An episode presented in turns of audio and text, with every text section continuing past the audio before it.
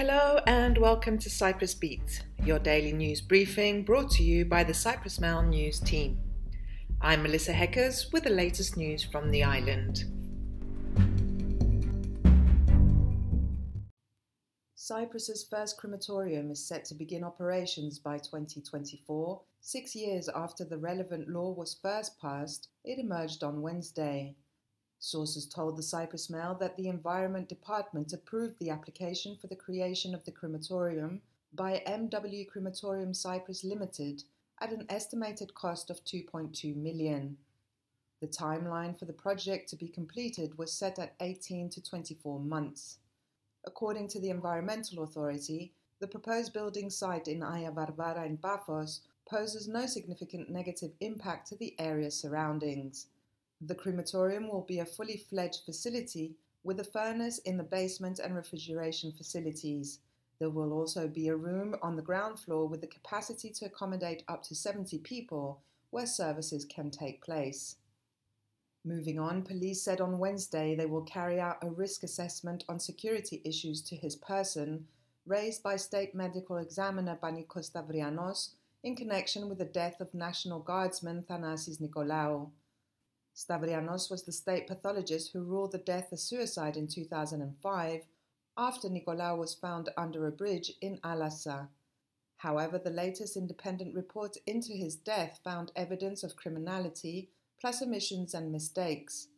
The report was handed to the Attorney General earlier this month. Following the latest revelations, Stavrianos wrote a letter through his lawyers to the Attorney General, the Justice Minister, and the Chief of Police expressing concern over trial by media and by the two investigators in relation to his conclusions in the case. Health Minister Michalis Hadjipantela on Wednesday received the second booster dose against COVID 19. Health Ministry Permanent Secretary Christina Giannaki administered Hadjipantela's fourth jab at Nicosia State Fair. Vaccination has proven to be the only way to protect us from increasing hospitalizations, the minister said, after receiving the jab. I urge all people to take advantage of the new updated vaccines to protect themselves. Hadjipantela also added that the newest vaccines are constantly arriving in Cyprus, those that cover the BA4 and BA5 Omicron variants.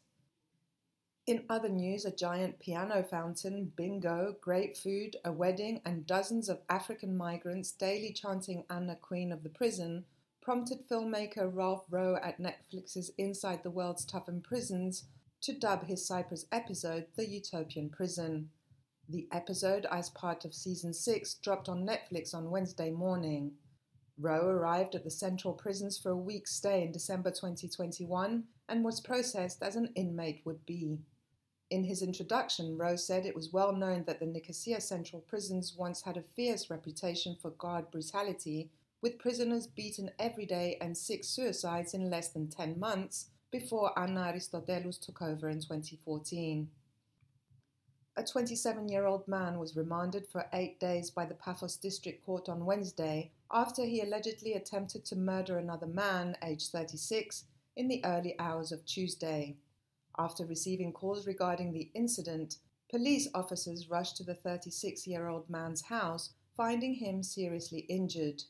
He was taken to hospital and later transferred to Nicosia General, where he remains in critical condition. He underwent surgery on Tuesday, where doctors treated a fractured skull and damaged blood vessels in the brain. After carrying out an investigation in the injured man's home, police found incriminating evidence against the 27 year old.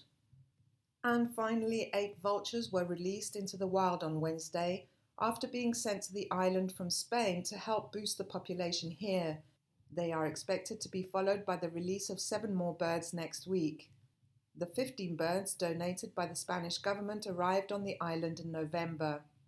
BirdLife Cyprus campaign manager Melpo Apostolidou said that the donation is part of a big effort aimed at protecting and restoring our vulture population, which faces extinction in Cyprus due to the illegal activities carried out by poachers who lure the birds with poison baits. The need to boost the vulture population was imperative as only eight individuals were left in the country.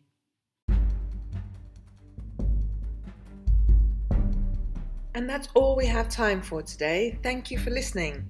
Cyprus Beat will return tomorrow, and as always, for more information, news, and analysis, visit cyprus-mail.com.